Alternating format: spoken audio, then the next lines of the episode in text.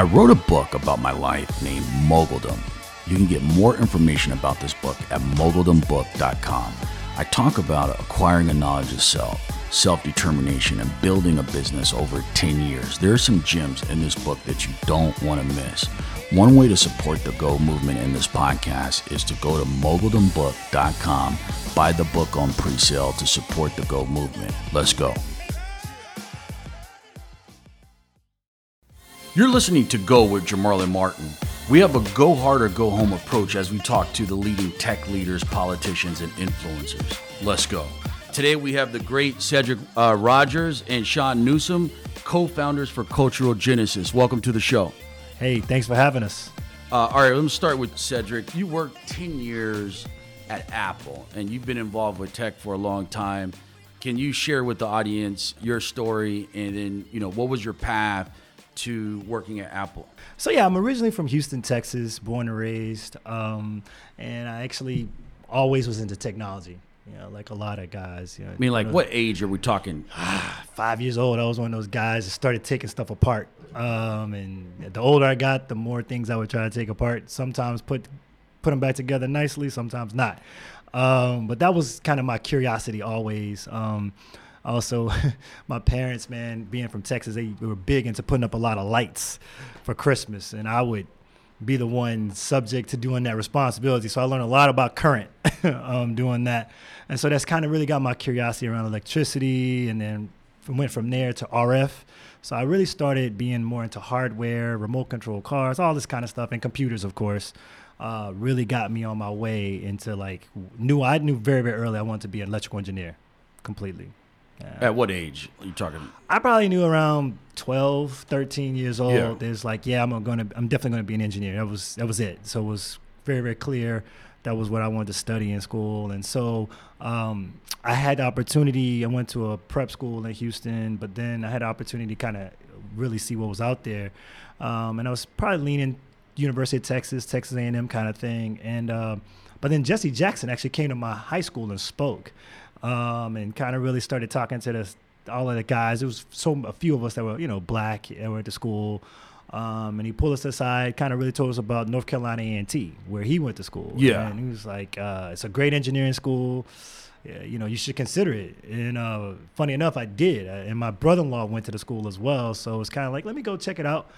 And um, I've always been fond of uh, young women, and I went to the school, and there was a nice strip uh, full of like co-eds and I was like, oh yeah, this is a school for me. So uh, between that and um, then I also got a scholarship to run track too. So it just kind of all fell into place for me, and I uh, um, definitely enjoyed that institution. So went from A&T. Um, and you know, really was a great program for me uh, to be around so many like-minded people. Uh, then I went from there to uh, my first gig was actually Motorola uh, as an RF engineer. Uh, and I went from Motorola to Hewlett Packard for a short stint, and then Hewlett Packard to Apple. So my first two jobs, I didn't stay in them too long, like a lot of people bounced and around. Did you get your first job using like career services at North Carolina AT&T where that was lined up as soon as you graduated. Yeah, now you yeah. got to make sure it's North Carolina A&T. If you say yeah. AT&T, man, they'll kill you at our school for that. Oh uh, yeah. but yeah, yeah, North Carolina A&T. Yeah, and I, that's exactly right. Office of Career Services. Um, you know, I was in NSBE. I'm gonna be very transparent. I was in NSBE um, and you know National Institute of Electrical Electrical Engineers um, those organizations really put me in the network, and uh, it was real. It was actually fairly easy to get a job coming out of uh, A&T because so many you know companies come there looking for you know black engineers. So it was easy easy path. Um, and then I wound up really settling into Apple. Um, actually, I met Apple at a NSBE conference, and I was there uh, on behalf of HP actually. Uh, started conversations with them, and it was a time where Steve had just come back to the company for a few years, and it was really interesting to see what was happening with the iPod at the time. And I said, hey, this might be something worth checking out. So I went into Apple, kind of, you know, really exploratory, and I wound up getting an opportunity to do so many different wonderful things. Um, and they treated me well, including paying for my MBA. So I really have fond uh, memories and still great relationships at Apple now.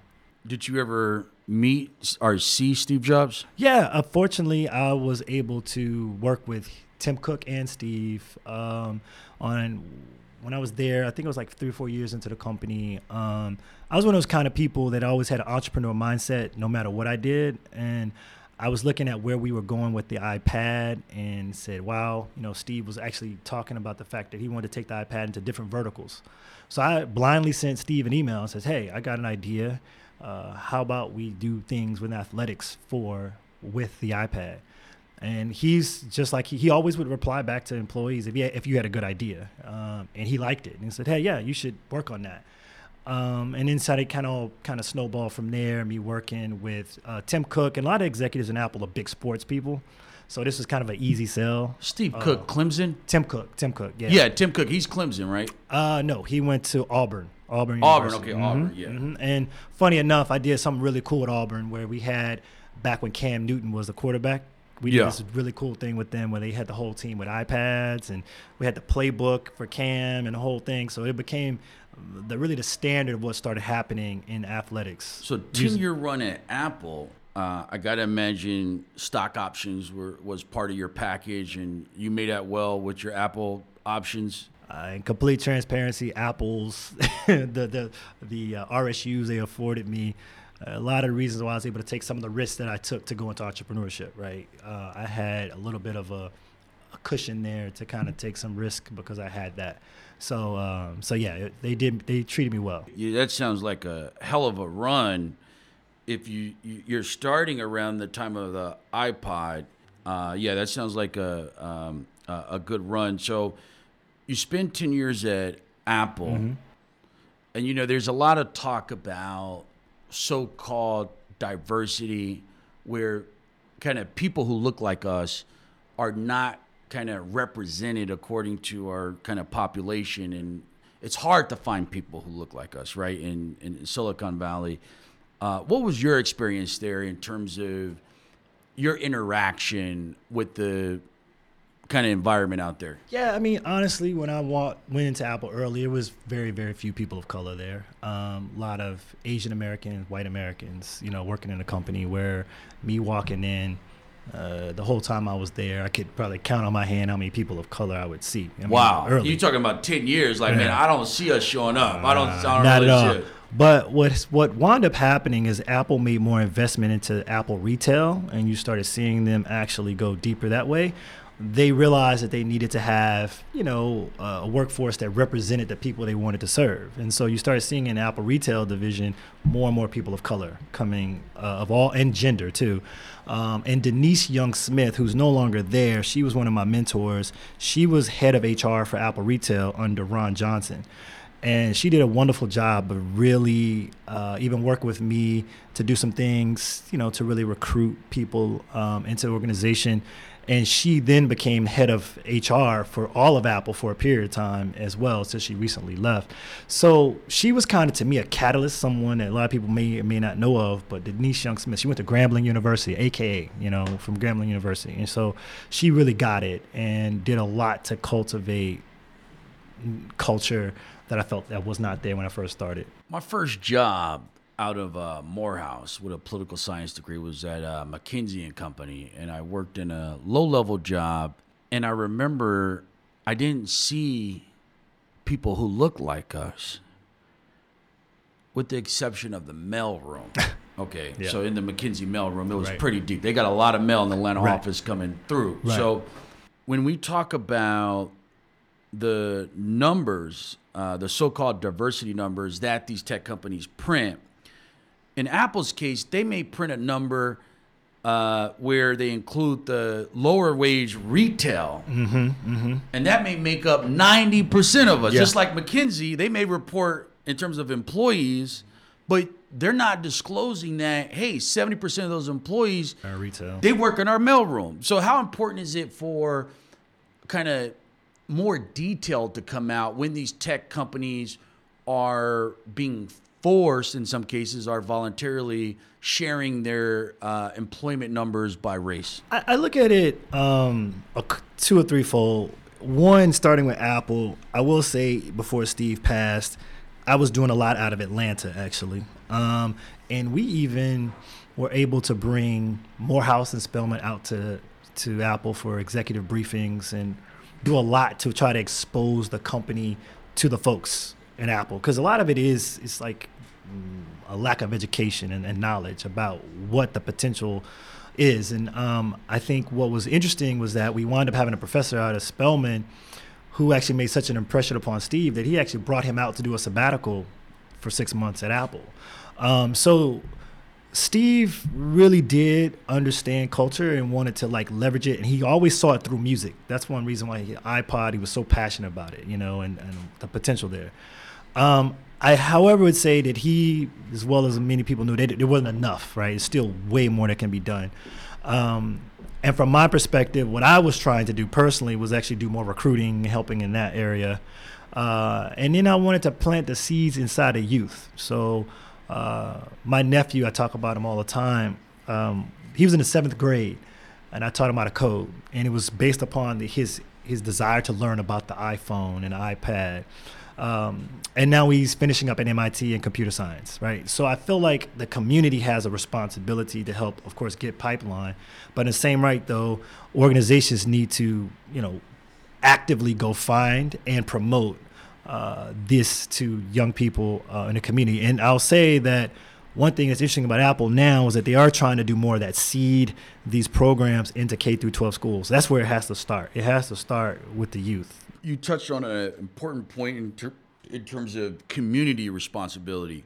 You, me, kind of doing our part. If you break up this complex problem around so-called tech diversity, so uh, so-called diversity in Silicon Valley, if you break it up as 100% pie, if the needle's going to be moved and the numbers are going to change, what percentage is going to come from us mm-hmm. taking initiative mm-hmm. and looking to optimize the culture and kind of promoting STEM and doing a lot on our side, right? Uh, versus begging Google, begging Apple, go begging Facebook. Right.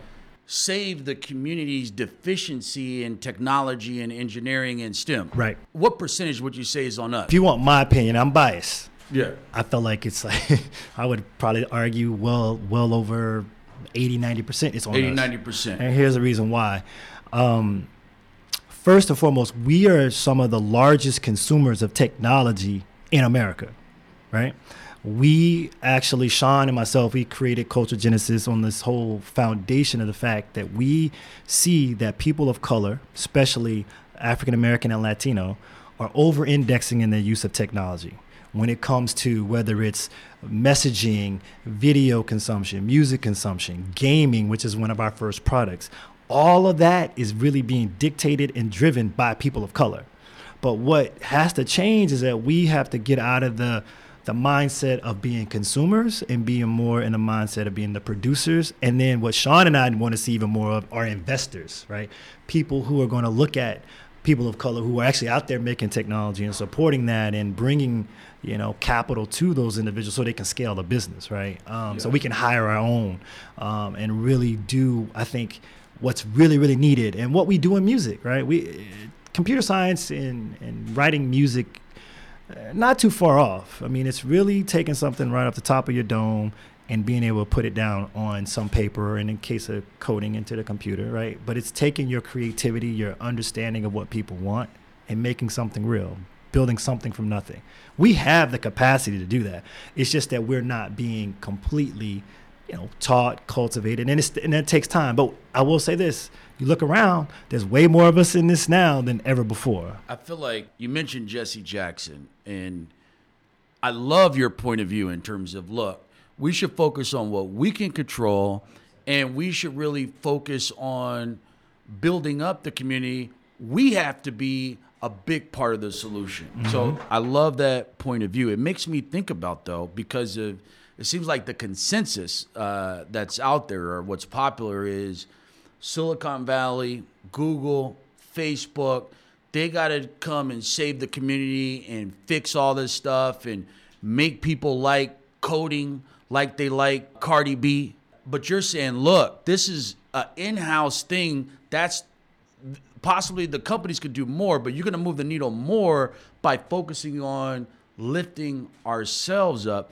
And I feel like what some folks in the consensus would say is similar to Jesse Jackson when Barack Obama was saying, hey, we need to take more responsibility as fathers, as husbands, and the black community needs to optimize internally that it's not all about white folks. And, he, and when Barack Obama said this, Jesse Jackson said he was talking down to black people and I want to cut off his nuts. Right. This is Jesse Jackson's right. words, not mine. And you, you know, you always have this kind of division where there's a segment where because of the legacy of white supremacy and discrimination, people don't like to talk about what we need to do mm-hmm. ourselves. Like mm-hmm. we're doing, we, we, we can elevate. We can't wait for these institutions to change, that we're going to have to get moving in terms of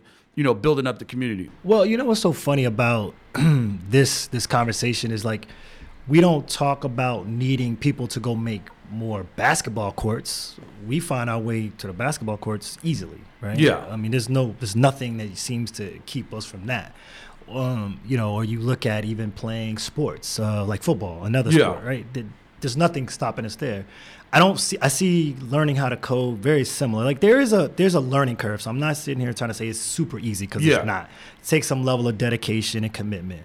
But if you think about it, like now for someone like Sean and myself to create the company we created, you don't you don't need any lumber, steel, coal, the things that have been needed in the past to build a company. Those things are like not needed. You can take your time and really come from the top of your dome, literally, to create things. And I think that's the power that we have today.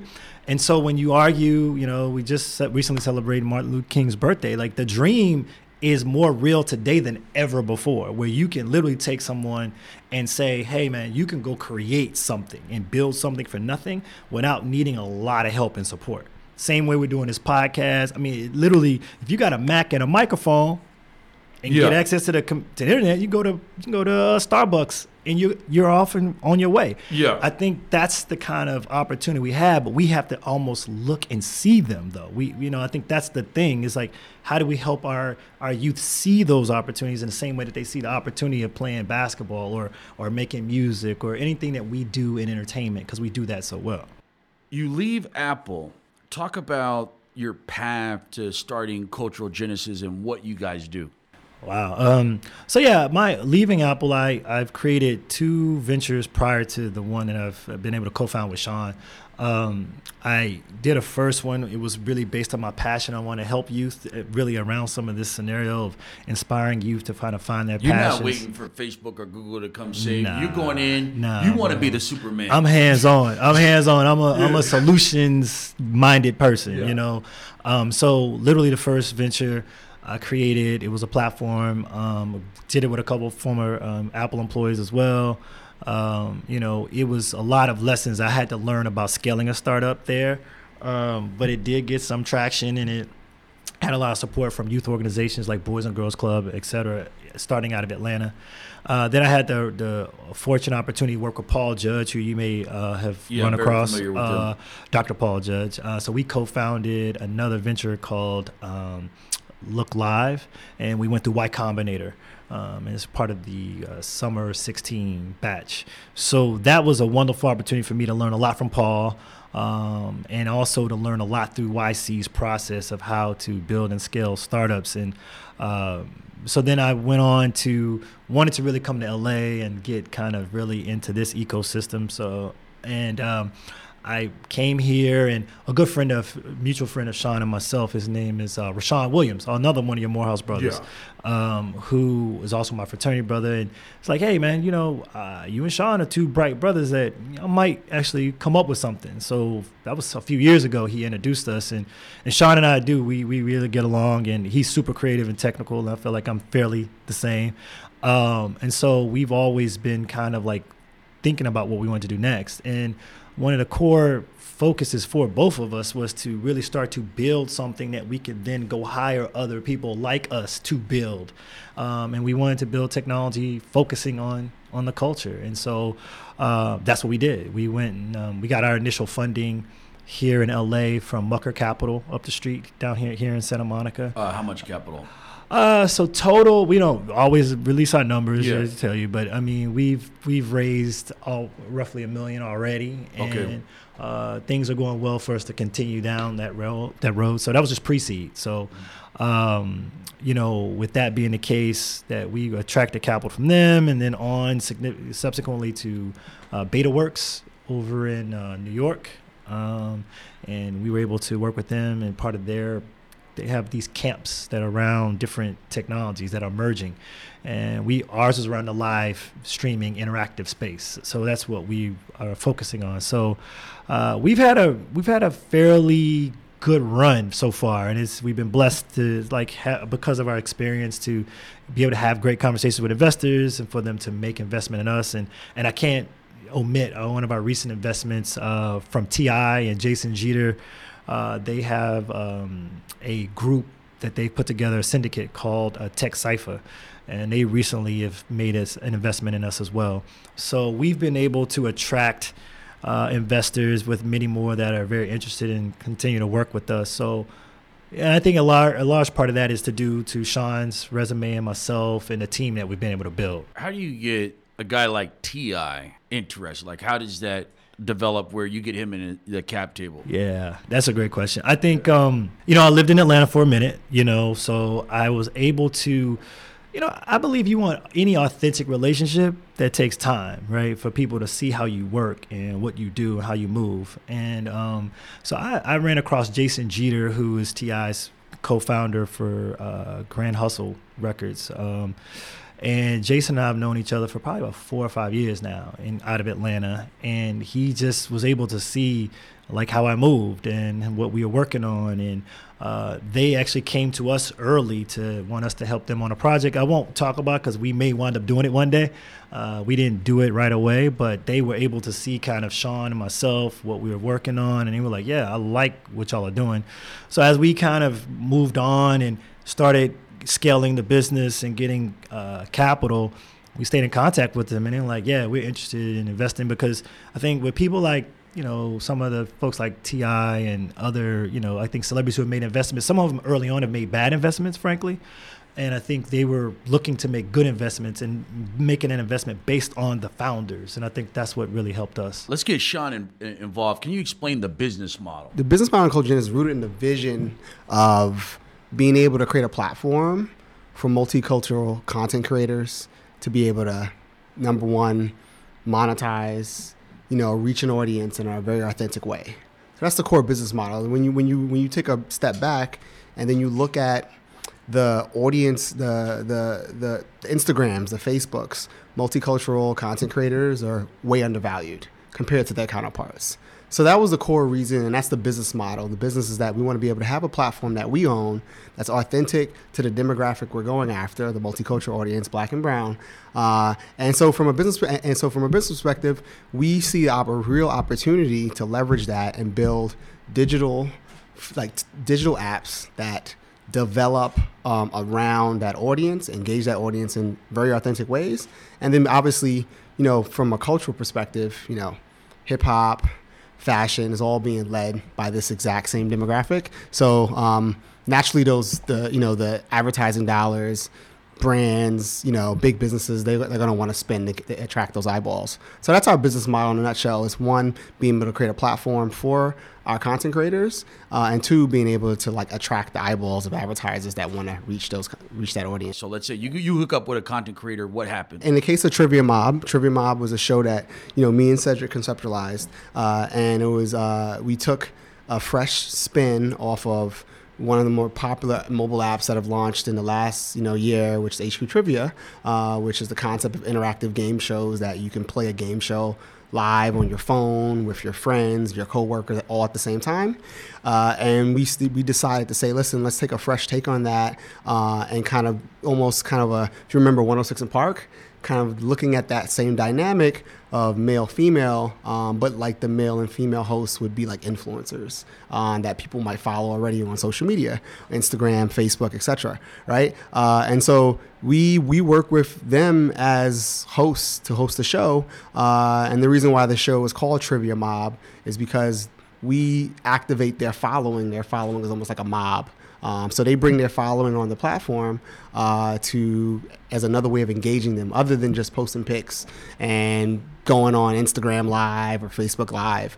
Uh, so they, they come to us because they want to be able to activate their following in a, a unique way to keep them more engaged. Uh, so they, so it, it's usually we number one they either come to us directly um, or through our existing hosts that refer them to us, uh, and then we kind of number one train them how to like actually host the show, uh, and then at that point we almost in a lot of ways we mostly like theme shows around their brand, so it feels really authentic when they come on. Do you hire a full time developer to create the trivia game, or are you contracting with another agency? How are you guys building that particular application? No, for sure. Yeah. So t- tech wise, we've built everything in house. Uh, so we have, you know, I myself as a CTO, um, Cedric being the CEO, um, but we've we've all worked together from a product perspective to conceptualize the product. Uh, we have an iOS developer and an Android developer on staff, so we've developed everything in house, uh, and we have a full production team that handles like the technical produ- technical production of the show for the mm. audience, mm. what's the range of cost all in to develop an, a mobile app like this? Can you share that? Or it's yeah, I mean, I don't think this is in the mobile app space, especially a mobile app like this. It's it's not so much just the mobile app. There's also the process behind the mobile app, the way you deliver the content to the end user. Um, so it's it's a rolling cost, put it like that. Okay. Um, and tens of thousands of dollars to get it to get it out. to, yeah, to get, to it, get out. it, out. Yeah, yeah, yeah. yeah. And hundred thousands of dollars. It's not a it's not a simple use case in in uh, uh, in kind of like technical terms. Um, you can imagine if you're in Miami and Cedric's in Atlanta and I'm in New York City, like we all have to be seeing the same thing, seeing the same data at the same exact time. Yeah. Um, and so there's technical challenges with the way just the internet works today the way your phones work. Um, so there's a lot of things you have to do to be able to deliver that experience at a high quality level, so that you can reach the most number of users. Because you don't want you don't you don't want to be getting the answer when Cedric's getting the question, and then you know it's not fair if you're trying to win some money here. You know, so and are are you guys marketing on Facebook and YouTube in terms of cost per download? No, so so this goes back to the whole content creator influencer model that we've taken. You know, we we've been completely organic. Um, we've worked with some kind of notable influencers um, to kick off the show, such as like I don't know if you're familiar with Melvin Gregg. He was a popular uh, Vine star that trans, um, you know, t- that that went to Instagram. Now he's also doing some Netflix shows. So we actually partnered with him because we saw the importance of social media, especially for the audience that we're going after, our demographic. Uh, and so uh, yeah, so we started there first, uh, and you know that's the primary way that we drive eyeballs and downloads to the show um, is through our hosts promoting naturally um, to their followings, announcing that they're going to host the show. And how do you pay your influencer marketing partners? Like, is there? Yeah, yeah. I mean, we have a we have a, a simple structure in place that helps incentivize them. Um, but to be, you know, you know, they kind of do it because it's fun. Um, in a lot of ways. So the, the, most things that the show is a fun show, um, and also their their following, their mob can win money. So they're almost like bringing something new to the table for their people that already follow them. Uh, and then obviously we have incentives in, involved as well. And, and yeah. are the incentives based on how many downloads you get, or no, it's not traced to that? No, it's not even traced to. Yeah, yeah, we, yeah. So we have. It, I don't want to go deep into that, but um, you know, we just there's incentives if they win versus another host wins. okay, got it. And so from where you guys are now, of course, you you, you raised uh, funding. How do you guys scale? Like, what are the next steps? Yeah, no, I mean, we scale with um, you know simply you know in traditional sense, mobile apps, especially games, scaled you know with word of mouth. Um, you know, I think you know this is a very social app. Um, you can you can refer a friend you know, to get an extra shot at winning the cash prize every week. Um, those type of things are like natural ways for us to scale. Um, but even bigger than that, as a business, you know, we see us, you know, um, scaling in a ways of also in, in, uh, in empowering other content um, providers or content studios, you know, production studios, platforms that want to also have interactive game shows. We're also going to scale from a tech perspective as well and offer our technology as a service to power other game shows. Let's go back to Cedric. As you know, uh, HBCUs uh, have been under a massive amount of financial pressure, including Morehouse. There's a sentiment in the community that we need to save the HBCUs. Uh, most recently. Uh, there was a, a push to save Bennett. Yep. And so the consensus, let's call it the black establishment, they're like, hey, we got to save all the HBCUs. Right, right, right. And then on the other hand, you got companies out of Silicon Valley who are thinking about how do we design the next generation education systems that are technology oriented and more updated and that have a low amount of debt where we're preparing for the next generation that's going to knock out the old system that, that's loaded up with debt. So this is what what some of the uh, companies, of course, uh, uh, edu tech companies, they're working on this in Silicon Valley, and then you have the the black pro HBCU establishment saying send millions of dollars and save all the HBCUs. Why is it problematic for the community to believe that we need to save all HBCU? Or do you think that's problematic? Yeah, I was gonna say, you know, uh, first and foremost, when you take a step back and think about education. So when I started with Apple, I started in education division, so I got a chance to really look at a lot of this. Education is a very intimate thing. People learn differently. You know, there's people who are definitely going to be more auditory learners and visual learners, and um, you know, people coming from different backgrounds are going to need maybe a little bit more than others. Um, and so for me, it's kind of a very you need different types of education offerings, quite frankly. Um, and I see HBCUs as a very interesting thing, uh, specifically because I have a niece who's at North Carolina A&T behind me. Uh, my nephew is at MIT, um, and my sister went to Texas, and I went to North Carolina A&T. So I'm gonna give you what I see. Sometimes, depending on who you are and what you need at the time that you're going into higher education, you might need that environment that is a little bit more nurturing than I have found at, say, an HBCU. Some, I mean, some people really need The that. environment is The high value. is It's high, value. I mean, yeah. you, you're learning. Yeah, you're learning African American studies. Yeah, you're learning, you know, differential equations or whatever it is, physics. But then there's also like you're growing up, right? There, there's a whole nother thing going on, you know, Yeah. as you crossing this threshold of, you know, into adulthood. And at HBCUs, like uh, I had professors who genuinely cared about me and didn't give a really a care about some of the, you know, they care about my academics, but they care about me personally. yeah. And you know, they would have called my parents if I didn't show up to class. you know, is that kind of scenario? Yeah. I got professors now from my uh, engineering that still check on me to this day. You know, this, and they're proud of me like a parent would be. You know, and it's not to say you can't find that at a majority white school too, because you can. Because Yeah. there's all kinds of great educators everywhere. But I just feel like when it comes to HBCUs, I feel like there's some youth that need that experience. Um, and I feel like you come out sometimes with more confidence because the next thing is is that is there is this imposter syndrome that you will feel especially going into technology Yeah. because there's just not many of us in the space Uh, So- for the audience who may not be familiar with that term, can you explain imposter syndrome? Yeah, you know, imposter syndrome is from the way I, you know, internalize it. It's like you're this person who've gone who's gone through engineering and you feel like you've been prepared, but then you walk into this predominantly white environment and you see all these people moving around and you like to yourself is like, should I even be here? Am I am I prepared? Like, am I as good as they are?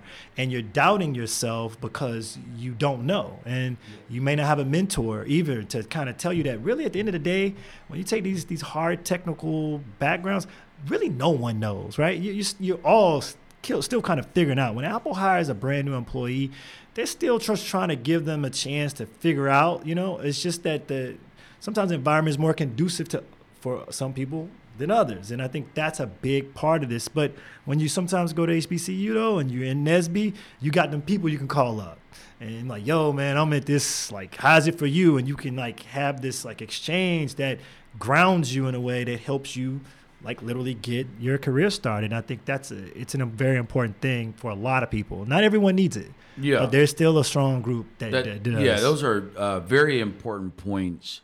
Do you have any skepticism about the thought that all the HBCUs need to be saved? So, for example, let me just throw stuff out. So, as you know, there's a massive amount of student debt that has accumulated because of the lack of wealth in the black community. This student debt crisis, of course, disproportionately impacts us. So so we may go to HBCUs and, and, and get degrees, but because there's so much debt and you got to go in the workforce and be black too, uh, that, hey, you know, I learned so much from building with other brothers and sisters at HBCUs in that healthy, supportive environment. That stuff is high value. That helped make me to the person, right, or, or us uh, that we are today. However, because of the economics and the, the way the system is working now, can we rethink that experience and reimagine kind of possibly getting some of that kind of environmental cultural support stimulus without the debt? And so are we going to stick and go another 50 years by saying all hbcus need to be supported send all the money to hbcus or like in the free market uh, where things are optimized and you have winners and losers hey the hbcus that are graduating people at 70% and that they're able to almost guarantee a high paying job where you can pay off your debt let's keep those. And you guys over here where the economics are so bad the graduation rates are so bad the debt is so bad the professional out salary outlook is so bad you guys are going to have to consolidate or shut down do you think that this stuff needs to be rationalized in terms of all these forces playing out or just hey we got to keep it going I'll, I'll say this. There's a lot of factors to what you said. I mean, a whole lot of factors, but you threw it. Um, first of all, higher education in and of itself is broken. I mean, everyone will tell you that. Um, and people in tech have, like you mentioned, a lot of ed tech companies have been trying to innovate and bring technology. Uh, the the massively open online courses, the MOOCs, they called them at one time, was a big thing for so long. Um, trying to see if that could help, to your point, like bring technology, uh, excuse me, education to folks in ways in which they could learn, and of course, lower costs. But I think at the end of the day, there's a lot of part the government plays in this too, um, to really figure out a way to really think about how to make education less expensive as a whole. Um, I think when you go drilling down onto HBCUs, I'm very, very, very, very proud of my uh, alma mater, um, North Carolina A&T. They really have done a wonderful job um, of like really building an institution up. They really, really have. But it's a state institution, and it's one of the few engineering institutions in the state of North Carolina. So they're able to attract state dollars as well as private dollars from NASA. That's the model, like a Morgan State, they're getting- all- yeah. they're getting a lot of funding there. So that is how any organization, whether it's a startup we're building or whatever, you have to have capital to really go invest into what you're doing. Otherwise, you can't attract the best professors. You can't have the facilities that students want to ha- you know live, study, uh, and, and and dwell in. And so it's a very you know layered thing. So it's hard for me to blanketly say uh, agree or disagree with what you're saying, honestly, because I feel like there's so many levels to it. But I do feel like institutions do have to be held accountable, right? And they and the best the best people to hold them accountable are the people that go there, the students, the families, to say this is what we are looking for.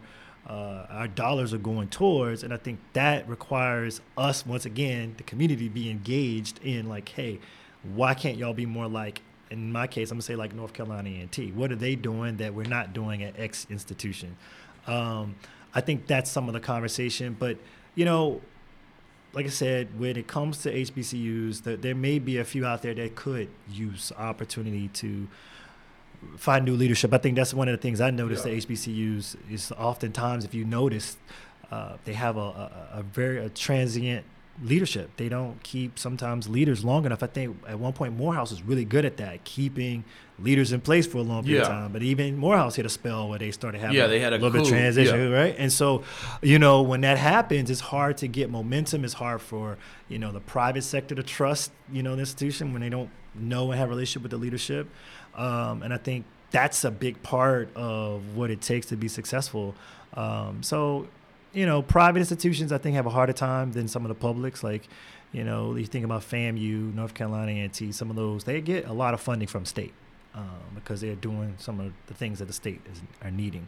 Uh, so to answer your question, I don't have a blanket answer to that one. I think that's a very tough one. Yeah. Uh, and I do think there's opportunity for improvement, but I, it was hard for me just to wipe them off. I love my HBCU. Quite Yeah. frankly. For the audience, one of the EDU tech companies I was referring to is called Lambda. Here's an overview of what Lambda does. Lambda School trains people online to be software engineers at no upfront cost. Uh, instead of paying tuition, students can agree to pay a percentage of their income after they're employed, and only if they're making more than 50K per year. If you don't find a job and don't reach that level of income, you don't have to pay Lambda anything. So the innovation that, that that's coming out around education, it's rationalizing, of course, college debt. Hey, you know, it's giving incentives where we're not just going to give you a fifty thousand dollar, a hundred thousand dollar degree. Don't even pay us if we don't help you be successful and make money and make this thing work. I just think that the HBCU establishment, we need a response to all these different forces uh, and kind of these new models with Lambda, where we're not just trying to patch up the Titanic. Some of these schools, things are changing fast. Uh, the problem is, is, is getting bigger and bigger in terms of economics and, and wages, particularly for us, that we got to kind of reimagine, reimagine this stuff. I agree with you. I mean, I think in America as a whole, people are a lot. A lot of people are afraid of what's happening in technology, worried about robots, worried about this. Uh, but at the end of the day, we need to own our education, right, and and retool our workforce. I mean, that has to happen in America as a whole. Um, but then when you I always sometimes would say, like, of course, when America catches a cold, Black America catches pneumonia, right? Yeah. And um, so that, to your point, means that this this acceleration of education, understanding technology as one uh, focus is is paramount. I look at something like Lambda. I'm not as familiar. Sean nodded at me that he's familiar. Um, I think it's one of those things, though. I bet you that's more like a startup company than anything else, well funded yeah. um, by those who are coming from Silicon Valley. There's people, including Steve Jobs' wife. She's throwing a lot of capital um, at trying to find ways to innovate in education. Yeah. And I think, like a lot of other things in life, that's not being made available to our community, right? So our community has to think about: is there, first of all, a format that makes sense, and who's going to invest in it?